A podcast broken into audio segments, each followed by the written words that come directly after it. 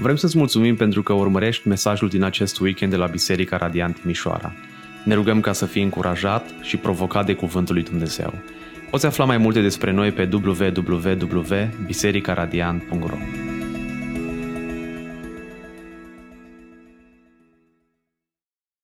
Bună dimineața, vă spun și eu. Mă bucur să vă văd pe fiecare în, în parte și e o mare bucurie când copiii lui Dumnezeu se strâng în jurul cuvântului, în a lăuda pe El și a-i da toată gloria. Și um, aș vrea să deschideți Bibliile voastre în Evanghelia după Marcu. Uh, continuăm seria noastră de mesaje de aproximativ uh, o lună de zile am început această serie pe urmele Domnului Isus Hristos. Vrem să călcăm pe urmele Lui, uh, vrem să învățăm de la El și vrem să auzim ce are Dumnezeu să ne vorbească și astăzi prin cuvântul Său. Așa că deschideți cuvântul lui Dumnezeu în Marcu, capitolul 2. Um, o să ne uităm de la versetul 1 până la versetul 12. Câteva zile mai târziu, Isus a venit din nou în Capernaum.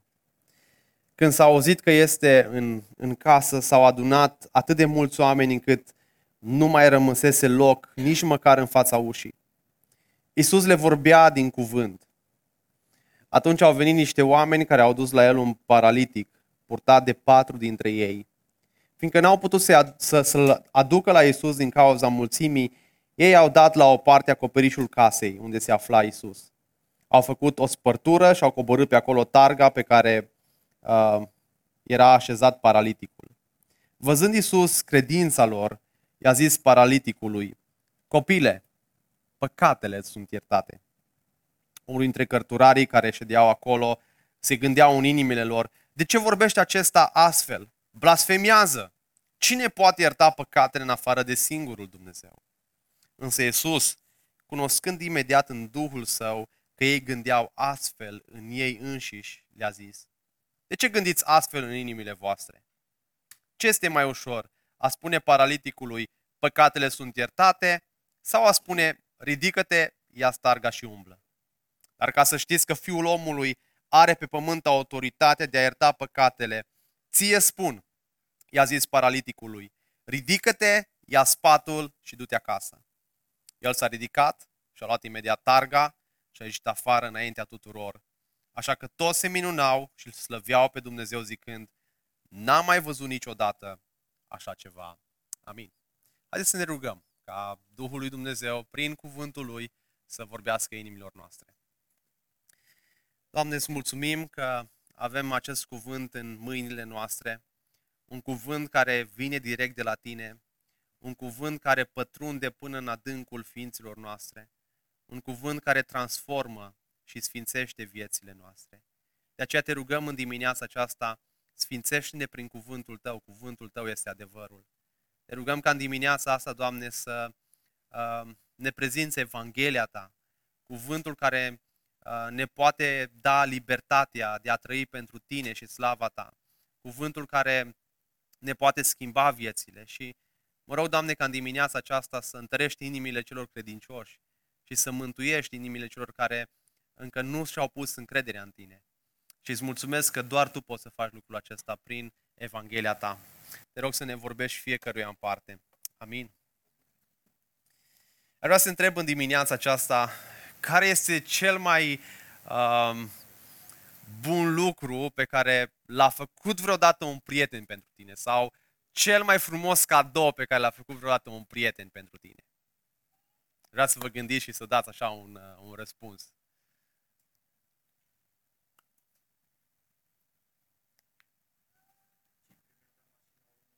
Cipri ți-a dat mașina o lună jumate, numai ce și-o luat-o și nici nu a apucat să plimbe cu ea și i-a dat-o lui Nazariu, o lună jumate. Super. Ăla da cadou, nu? Ok, altcineva.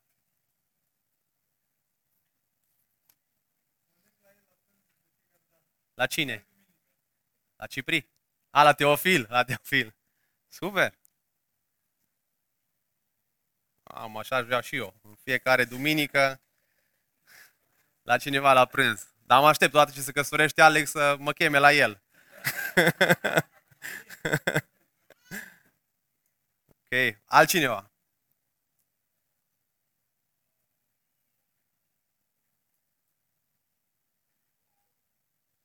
Am, am citit pe Google uh, săptămâna asta, am căutat cele mai frumoase cadouri făcute de, o, de un prieten și cineva zicea că um, cineva i-a plătut un concediu de șapte zile în, în Paris, lui și soției uh, sale.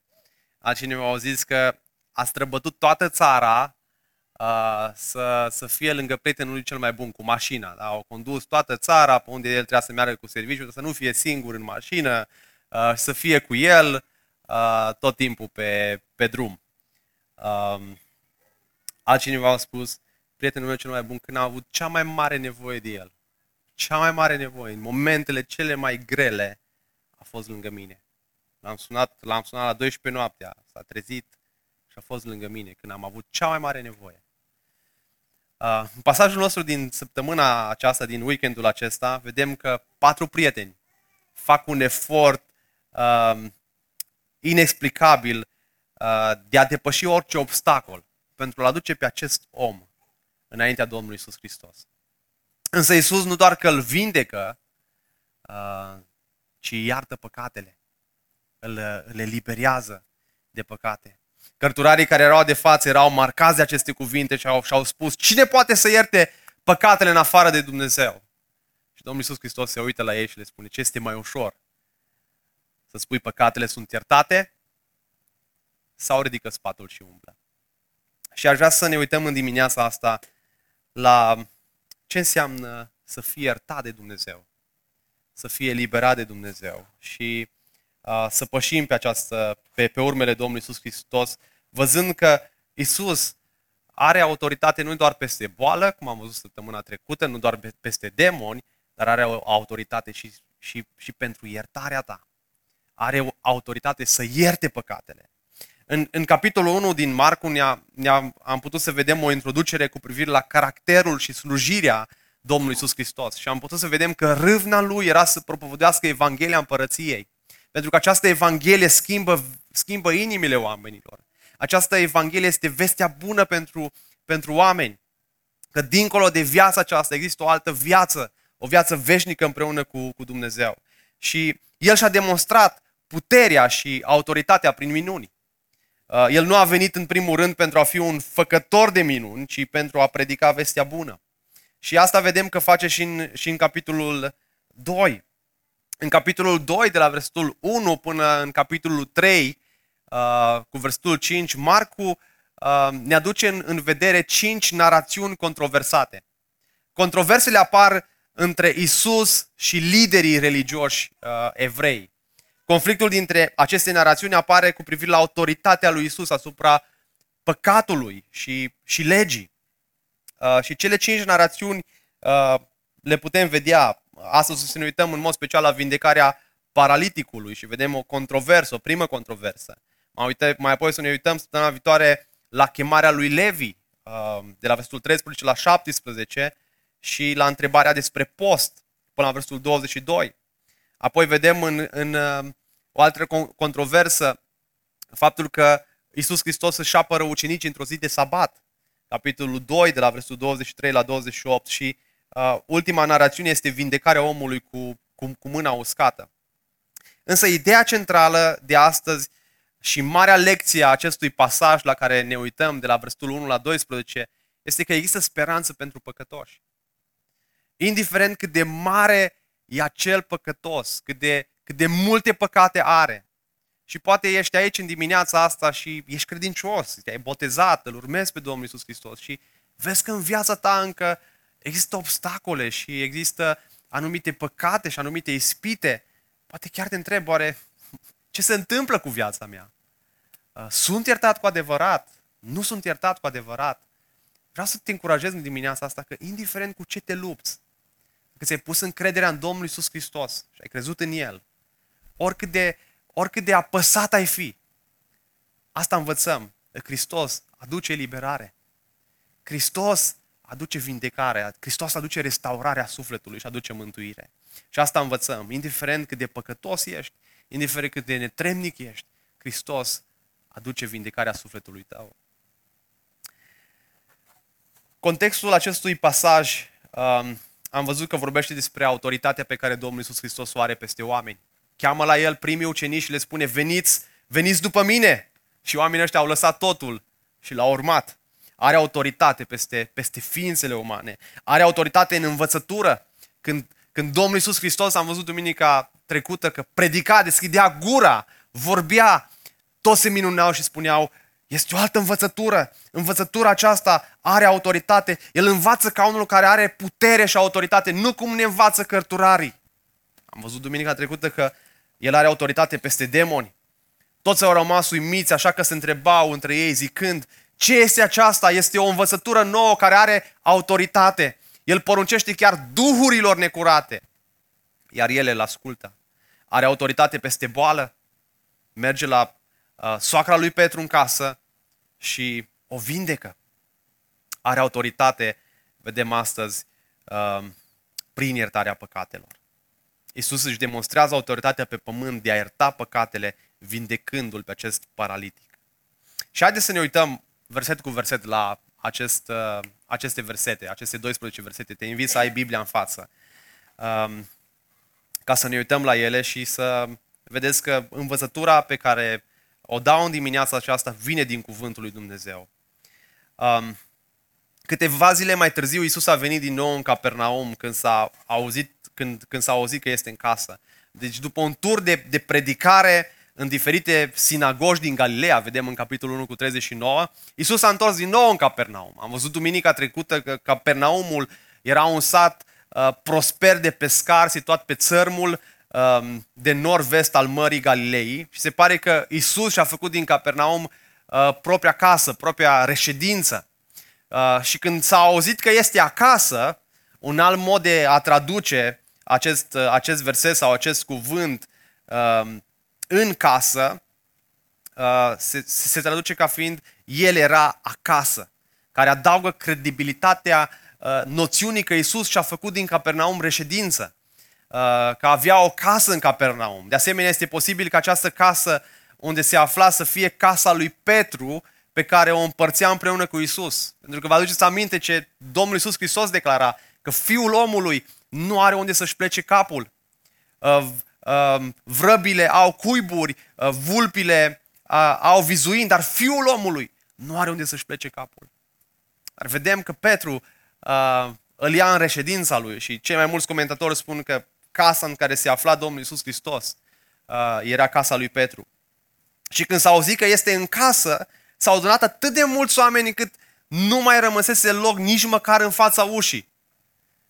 De ce nu mai le rămăsase niciun loc în fața ușii? De data aceasta Domnul Iisus nu făcea nicio minune, ci Iisus vorbea din cuvânt. Vedem această prioritate în, uh, în viața Domnului Iisus Hristos de a predica cuvântul, de a vorbi despre Evanghelie. Și această prioritate ar trebui să fie și în viața noastră a credincioșilor. Uh, anul acesta bisericesc ne-am, ne-am focalizat pe evangelizarea curajoasă. Da, și este tentant Uh, să stăm în grupurile mici, numai noi de noi, să, să mâncăm, să vorbim, să discutăm practic mesajul care se, se predică săptămânal în biserică, uh, să stăm în, în, în comoditatea noastră. Dar vedem în viața Domnului Iisus Hristos că El era pasionat de a predica cuvântul. Și asta ne cheamă Dumnezeu și pe noi astăzi. Să ieșim, să ducem această Evanghelie. Dimineața ne rugam cu responsabilii și uh, ne rugam ca Domnul să pună aceeași pasiune noi aceeași putere a Duhului Sfânt de a merge în acest oraș și a fi martori. Odată ce Iisus intră în casă, o mare mulțime de oameni se adună în această casă, încât nu mai, răm, uh, nu mai rămâne loc, nici măcar la intrare. Obiceiurile evreiești uh, permiteau ca mulți oameni neinvitați să se îngrămădească în casă și în mod special în, înaintea ușii, împiedicând astfel accesul în casă. Ce a făcut Isus de au venit așa de mulți oameni? Vedem că Isus le vorbea din cuvânt. Isus le predică vestea bună, conform cărea salvarea este numai prin har, numai prin credință, um, pentru iertarea păcatelor. Slujba Domnului Isus era una de predicare a cuvântului.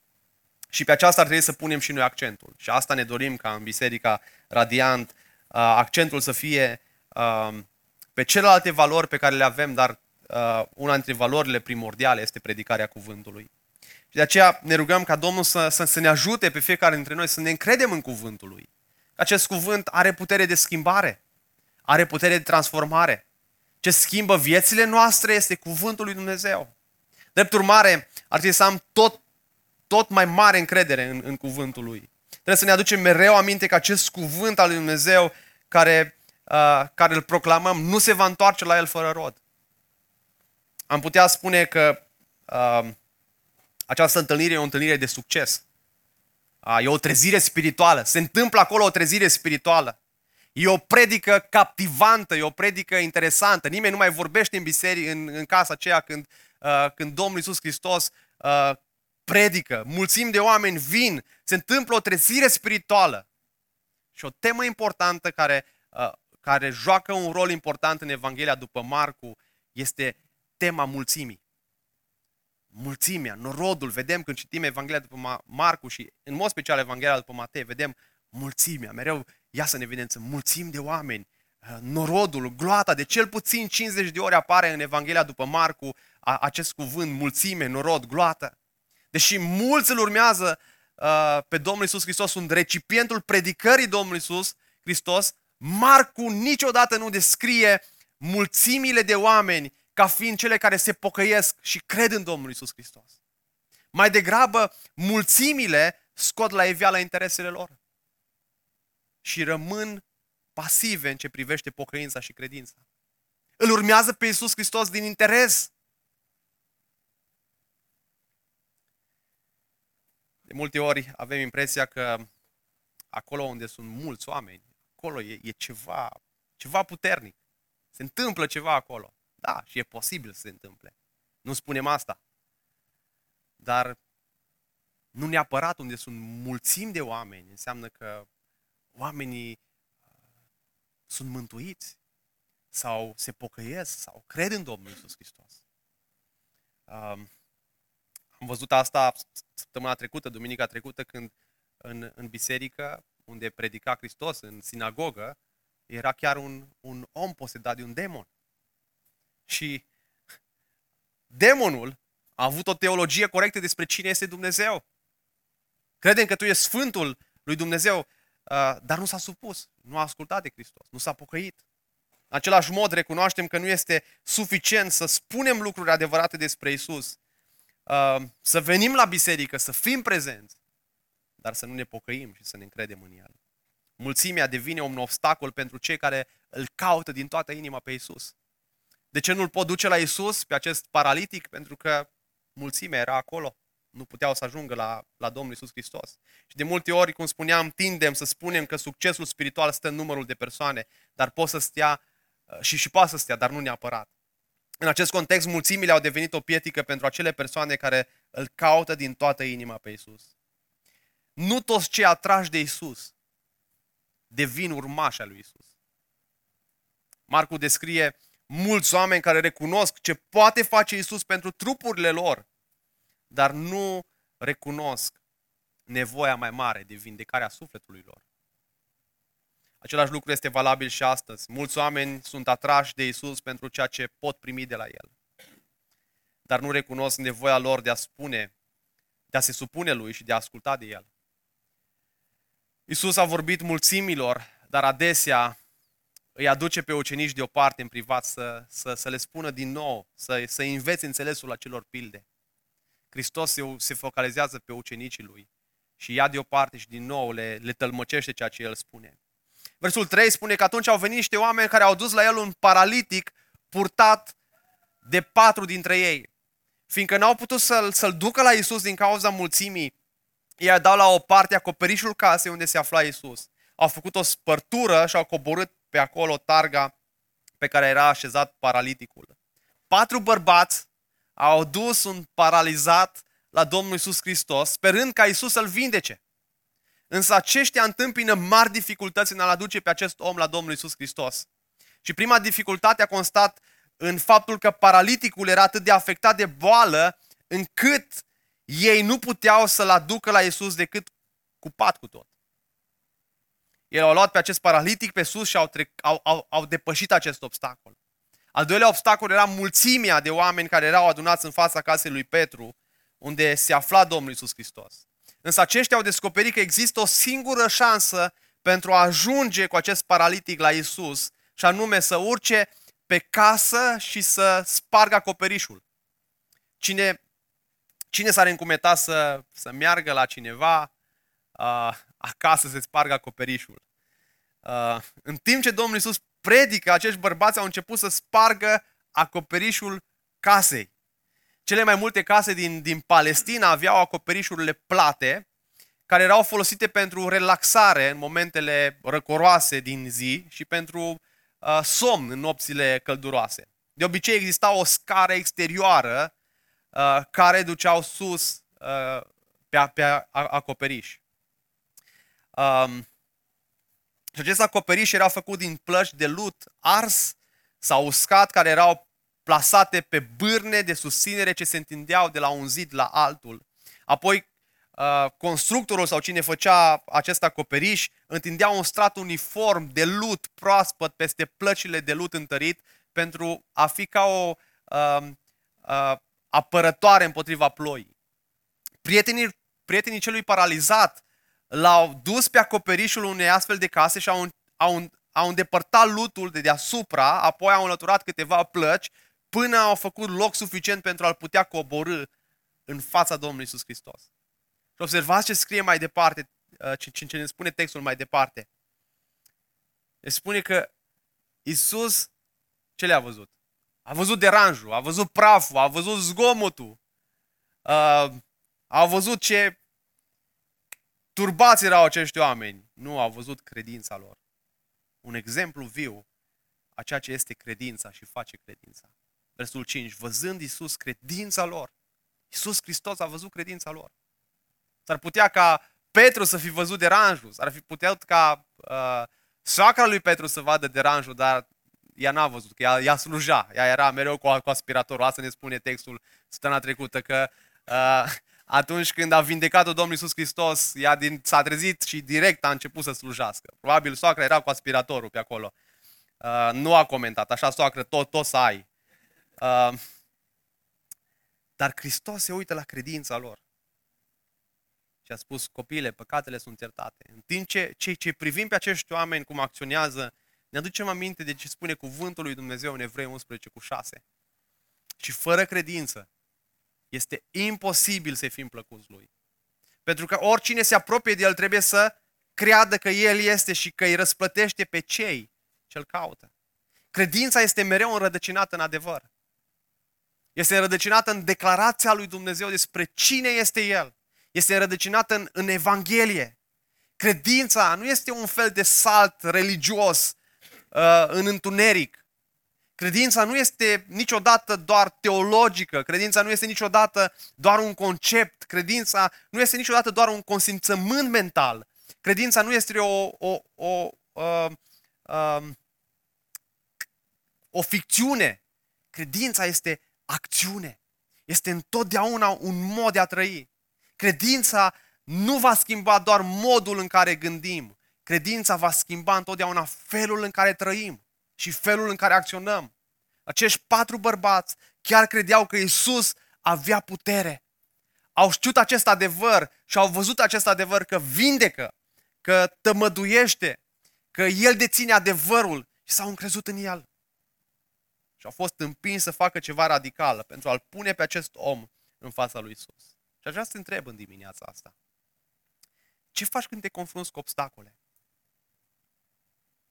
Ce faci când te confrunți cu lucruri grele? Poate de neînțeles pentru viața ta, pentru perioada în care trăiești. Când viața de credință chiar nu este ușoară și chiar nu este ușoară. Când ai zile dificile. Când poate chiar te îndoiești de cine este Dumnezeu. Ce faci?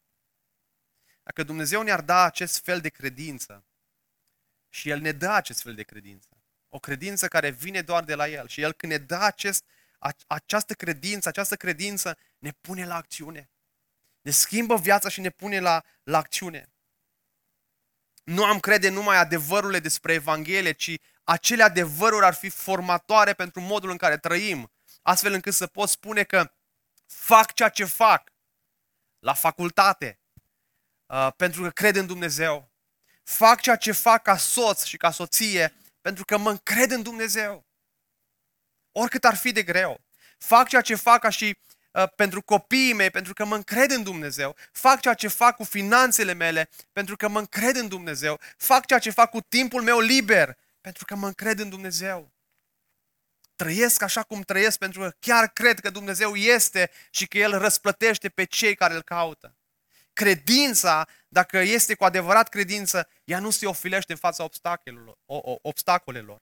Credința nu renunță în fața dificultăților. Credința nu fuge când lucrurile sunt grele. Credința nu se lasă, nu renunță, nu lasă loc de îndoieli. Și Isus le observă credința și mai apoi face ceva obișnuit. Observați că Isus nu l-a mustrat pentru faptul că l-au întrerupt din, din predică, uh, ci în mod cu totul neașteptat a zis paraliticului, copilule, păcatele sunt iertate. Copilule sau fiule nu înseamnă că era un, un copil, era un adolescent sau că era un, un tânăr. Este un termen ce arată afecțiune. Copile, Hristos, prin, prin cuvântul acesta, arată afecțiune de, de, față de acest bărbat. Și spune, păcatele sunt iertate. Nu, arată, nu, nu există nimic în text care să arate că omul paralizat căuta iertarea lui Dumnezeu. Căuta, uh, din contră, vindecarea. Însă Isus a spus, păcatele sunt iertate. Isus nu i-a zis, ridică-le a spatul și, și du-te. Puțin mai târziu îi spune. Dar îi spune de data asta, păcatele sunt iertate. De ce? Pentru că Isus Hristos a privit la paralizia, nu la paralizia trupului său, ci la paralizia sufletului său. A văzut ceva mai profund de care el are nevoie. Și mulți evrei din vremea aceea credeau că bolile și suferințele omului erau rezultate directe al păcatului făcut de acesta. Și ziceau dacă cineva a ajuns să sufere, acela trebuia să fie avut în viață un păcat. Unul dintre rabinii evrei spunea, nu există boală fără păcat și nu este moarte fără încălcarea legii lui Dumnezeu. Și asta vedem că spuneau și prietenul lui Iov, care au argumentat la fel. Elifazi a spus lui, lui Iov, te rog, adu-ți aminte. Adu-ți aminte, a perit vreodată un om nevinovat? Sau au fost vreodată cei drepți nimiciți? Din păcate, lucrul acesta îl cred și mulți credincioși astăzi, că orice boală e datorită păcatului. Da, bolile apar în viața noastră datorită păcatelor, um, datorită păcatului uh, care a venit în lumea aceasta. Dar nu toate păcatele sunt datorită, nu, nu toate bolile sunt datorită păcatului. Da, păcatul este una din principiile cauze ale bolilor, dar nu totdeauna cauza bolilor este rezultatul păcatului nostru personal. Și vă aduceți aminte că evanghelistul Ioan a scris atunci când ucenicii au văzut pe orbul din naștere, l-au întrebat imediat pe Domnul Iisus Hristos, cine a păcătuit? Orbul acesta sau mama și părinții? Și la această întrebare Domnul Iisus răspunde că boala acestui om nu s-a datorat nici păcatului, nici părinților săi, ci s-a născut așa, ca să se arate în el slava lui Dumnezeu. Uneori s-ar putea ca Domnul să aducă anumite boli în viața noastră, ca prin boala noastră să se vadă slava lui Dumnezeu, să se vadă gloria lui Dumnezeu. Ne aducem aminte de Apostolul Pavel care uh, era bolnav, uh, avea uh, de, de, apostol, de, de Timotei, care avea dureri de stomac și uh, a rămas cu durere de stomac. Pavel avea un țepuș în trupul lui și l-a rugat ca Dumnezeu să ia acest țepuș și a rămas cu acest țepuș. Nu se spune niciunde că, că a fost vindecat. Unele boli vin în viața noastră ca să dea glorie lui Dumnezeu, să, să ne formeze viața noastră, să ne uh, întărească credința noastră, în umblarea noastră cu, cu Domnul. Iisus se uită la acest om și înainte să-i dăruiască vindecarea din punct de vedere fizic, se uită la sufletul lui și îl vindecă din punct de vedere spiritual. Compasiunea lui Isus merge mult mai adânc de ce se vede în exterior. Isus vede în viața acestui om paralizat sufletul. Și întotdeauna, dragii mei, sufletul e mai important ca trupul. Sufletul este veșnic. Trupul nostru nu, nu, nu este veșnic. Indiferent cu ce mă confrunt în lumea aceasta sau indiferent cu ce te confrunți, cu boală, cu moarte, cu durere, cea mai mare problemă a mea se găsește în interiorul meu și nu în exteriorul meu. Iar Biblia numește această problemă păcat. Păcatul, verbul a, a, a păcătui, um, înseamnă a rata ținta, a greși sau a se abate de la cale. Catehismul uh, din Londra definește păcatul ca fiind orice lipsă de, conf- conf- de, de conformare față de orice lege a lui Dumnezeu. Scriptura nu reprezintă niciodată ratarea țintei ca fiind o greșeală inocentă sau o eroare nevinovată. O, ai, ai păcătuit, o, un păcat așa nevinovat. Este totdeauna un act de neascultare voit care izvorăște din corupția morală a omului și din vrăjmășia lui față de Dumnezeu. Ioan spune în 1 Ioan 3 cu 4, oricine face păcatul, face și fără de legea, iar păcatul este fără de lege.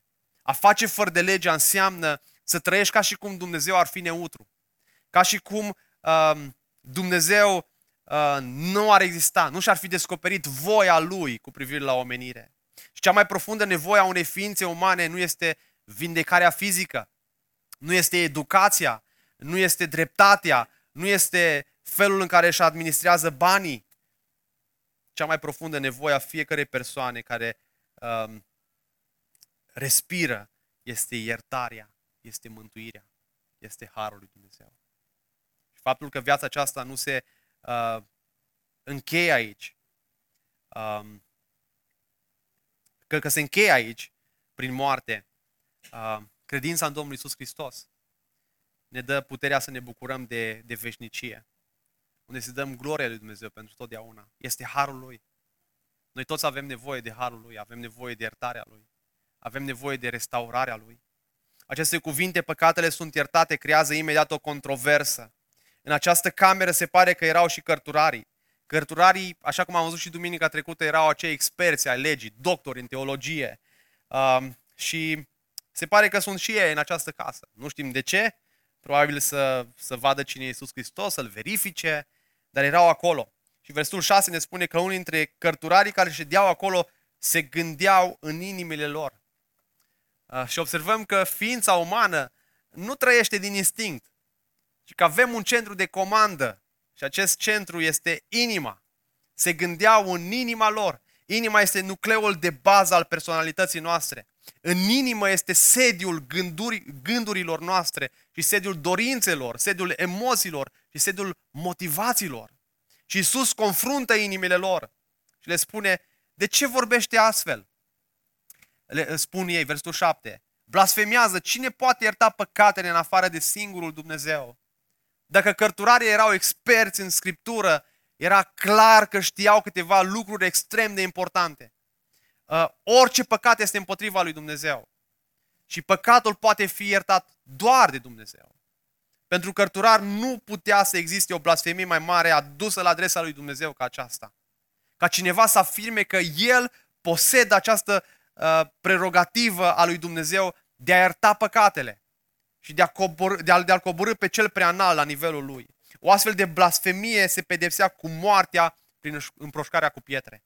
De fapt, acuzația aceasta sta la baza condamnării Domnului Iisus Hristos uh, mai, mai târziu. Versetul 8 ne spune că însă Iisus, cunoscând imediat în Duhul Său că ei gândeau astfel în ei înșiși, le-a zis, de ce gândiți astfel în inimile voastre? Observați, Iisus le cunoaște gândurile. În Evanghelia după Ioan, capitolul 2 cu 25, este scris, și n-aș avea nevoie să-i mărturisească cineva despre vreun om, fiindcă el însuși, însuși știa ce este în om. Acești oameni n-au spus nimic cu glas tare, dar așa gândeau în inimile lor.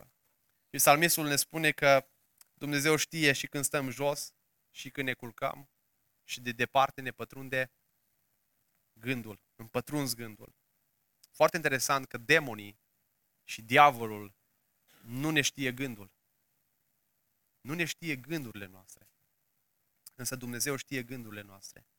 Dă pe față gândurile noastre. Da, pe față poți părea cineva, poți să ai vorbe alese la tine, dar Dumnezeu știe dincolo de vorbele tale alese. Știe de ce spui, știe ce gândești, știe ce gândești față de frații și surorile tale, față de oamenii de la locul de muncă sau față de colegii de la facultate. Știe că încerci să, um, știe că încerci să, să pară că îți pasă când de fapt Nu-ți pasă. Știe gândurile de judecată pe care uh, le avem chiar dacă nici măcar nu le rostim cu voce tare. El știe totul. Știe ce gândești chiar și acum. Chiar și acum știe ce gândești. Uneori mi-aș dori să, să știu gândurile tale. Da? Să mă uit la tine și să, să te citesc. Da? Mie, mie, mie foarte greu, dar Hristos știe. Știe totul despre noi. Știe și câte fire de păr avem pe cap. Știe totul. Ce e de făcut? Să ne cercetăm pe noi înșine și să veghem asupra inimii noastre. Pentru că chiar dacă nimeni nu ne știe gândurile și ne sunt în siguranță acolo în mintea noastră, pentru că um, nu, nu le scot afară, nu, nu, nu le verbalizez, totuși Dumnezeu ni le știe. Și tot Domnul Iisus Hristos spune că ce este în inima noastră, aceea iasă și afară. Uneori ne putem da seama de, de un om prin ceea ce vorbește, prin felul în care este. Dar dincolo de cum vorbim, el știe mult mai adânc. Domnul Iisus încearcă să-i provoace pe acești cărturari la discuție, dar ei știu din experiență că nu pot să, să, să-L învingă pe Domnul Iisus Hristos în confruntare. Așa că decid că cel mai bun lucru pe care îl, îl pot face este să tacă. Versul 9. Ce este mai ușor a spune paraliticului, păcatele sunt iertate, sau a spune ridică-te, ia starga și umblă. Acum Domnul Iisus îi punea cu adevărat în încurcătură pe acești uh, cărturari, pe acești învățați. Este mai ușor să ierți păcatele acestui om? Să iert păcatele acestui om sau să, să-l faci să ridice și să, să, să-l faci să se ridice și să umble, să-l vindeci. Deși nu au răspuns, aceștia ar fi putut argumenta că din moment ce numai Dumnezeu poate să ierte păcatele, de fapt e mai ușor să spui ridică-te, ia starga și, și umblă. În acea cultură, în prezența dușmanilor săi, uh, i-ar fi fost mult mai ușor Domnul Iisus Hristos să spună ridică-te și umblă. Însă Iisus știa că dacă spune păcatele sunt iertate, el arunca momiala pentru că pretindea că este divin, pentru că este Dumnezeu. El nu este doar un om, ci este și divin, este și Dumnezeu. Așa că Iisus nu ia calea cea mai ușoară, ci ia calea cea mai grea.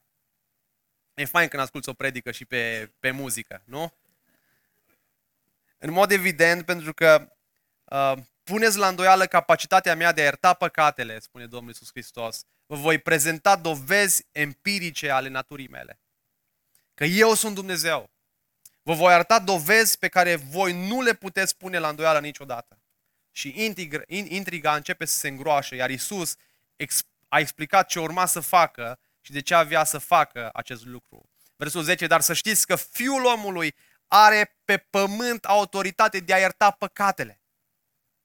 Îți spun ție, paraliticului, ridică-te, ia spatul și du-te acasă. Această minune este cu siguranță o expresie a compasiunii sale. A, vindecă acest paralitic, dar este mai mult decât atât. Mai mult decât a arătat dragoste și compasiune.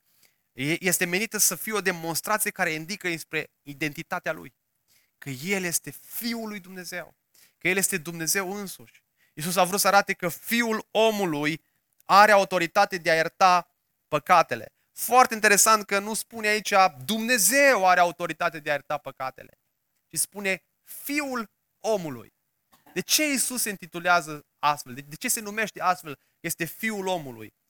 Iisus apare cu numele de de Fiul omului de 88 de ori în Noul Testament. Și o primă utilizare a expresiei Fiul omului se face în profeția din Daniel, capitolul 7, cu versetul 13. M-am uitat în timpul vedenilor, spune Daniel, vedenilor mele de noapte și iată că pe norii cerului a venit unul ca fiul al omului. A înaintat înspre cel îmbătrânit de zile și a fost dus înaintea lui. I s-a dat stăpânire, slavă și putere împărătească pentru ca să-i slujească toate popoarele, neamurile și oamenii de toate limbele. limbile. Stăpânirea lui este o stăpânire veșnică și nu va trece nici de cum și împărăția lui nu va fi nimicită niciodată. Termenul de fiu al omului era un titlu mesianic. Isus este cel care i s-a dat stăpânire, i s-a dat glorie, i s-a dat împărăție. Și evrei din acele vremuri ar fi trebuit să fie familiar cu această expresie că El se, repre- se, se prezintă, se proclamă ca fiind Fiul lui Dumnezeu, ca fiind Mesia. A doua semnificație a acestei expresie, expresie uh, Fiul omului este că Isus a fost într-adevăr o ființă umană. Că Dumnezeu l-a numit uh, uh, ca Fiul al Lui. Fiul lui Dumnezeu, Isus Hristos, care a fost 100% Dumnezeu și 100% om. Ție spun, eu, fiul al omului, Dumnezeu atotputernic, ridică-te, ia spatul și du-te acasă. Un comentator scoțian spunea că Isus i-a poruncit celui paralizat să se ridice, să-și ia patul și să umble, ca să arate că aceasta nu va mai, acesta nu va mai reveni la starea de dinainte. Nu va mai fi la pat niciodată, ci va merge ca un om perfect sănătos. Vindecările Domnului Isus nu erau făcute pe jumătate. Și același lucru se întâmplă și în viața noastră. Vindecarea pe care Hristos a făcut-o în viața noastră spirituală, în sufletul nostru, nu o face cu jumătăți de măsură, ci întotdeauna le face în întregime. Jerfa Domnului Isus Hristos pe cruce, moartea Lui pe cruce, a fost cu scopul de a ne ierta în întregime. Crezând în El, să avem viață veșnică. În Coloseni, capitolul 2 cu 13, spune, pe voi care erați morți în nelegiurile voastre și în firea voastră necircumcisă, Dumnezeu v-a dus la viață împreună cu Hristos când ne-a iertat, și ascultați această expresie, ne-a iertat toate nelegiuirile noastre. Și ce înseamnă asta, toate nelegiuirile noastre? Toate nelegiuirile noastre. Că ceea ce vei face, ce faci săptămâna asta ce vine, poate păcatul care îl vei face, poate ispita în care vei, vei fi dus. Ai iertat și acel păcat. Nici nu știi ce vei păcătui poate peste o lună. Ai iertat și acel păcat. Prin Isus Hristos. Prin jertfa Lui. Asta este harul lui Dumnezeu. Asta este dragostea lui Dumnezeu. Asta a fost intenția lui Dumnezeu, să vină pentru cei păcătoși. Să ia și să-i vindece complet. Și cât, câtă dragoste ne-a arătat Hristos. Observați că toți cei care, care au fost acolo s-au, s-au minunat și-a ridicat patul și-a luat imediat targa și a ieșit afară înaintea tuturor. Nici nu avea pat, avea doar targă. Așa că toți se minunau și îl slăveau pe Dumnezeu zicând, n-am mai văzut niciodată așa ceva. Asta te întreb în dimineața, te mai minunezi de harul lui Dumnezeu? Te mai minunezi de ce a făcut Dumnezeu în viața ta? Că te-a iertat de toate păcatele, că te-a iertat de toate nelegiuirile și poți să trăiești liber și poți să te închini liber lui Isus Hristos. Ca și creștini, n-ar trebui să fim posomorâți, n-ar mai trebui să fim triști, aducându-ne aminte că Hristos ne-a iertat toate nelegiuirile noastre. Exact cum a făcut cu acest om, l-a vindecat într-un mod complet și l-a iertat într-un mod complet. Ce minunat Dumnezeu avem! Că nu ne mai ia în seamă păcatul, că nu ne mai ia în seamă nelegiuirile noastre, ci le-a iertat complet. Asta nu înseamnă că trebuie să trăim în nelegiuire, să trăim în păcat, că El tot ne iartă, tot ne iartă. Și vedem că Cuvântul Lui Dumnezeu ne spune că dacă Hristos ne-a iertat, uh, El ne învață. Harul lui Dumnezeu, tot El ne învață. Să o rupem cu poftele păgânești. Să o rupem cu plăcerile noastre. Să o rupem cu păcatele noastre. Harul lui vine și ne învață și ne ajută. Dacă în dimineața aceasta ești, ești zdrobit de, uh, poate de, de ispite, de păcate, adu-ți aminte că prin Isus Hristos, El ți-a iertat toate nelegiuirile tale. Toate nelegiuirile tale. Toate păcatele tale. Vino și mulțumește-i. Vino și bucură-te la crucea lui Hristos. Vino și bucură-te în prezența Lui. Fii uimit de ce a făcut Hristos în viața ta. Fii uimit, fii bucuros. Și vrea să dăm Lui glorie în dimineața aceasta și să încheiem dimineața aceasta lăudându-L pe Dumnezeu.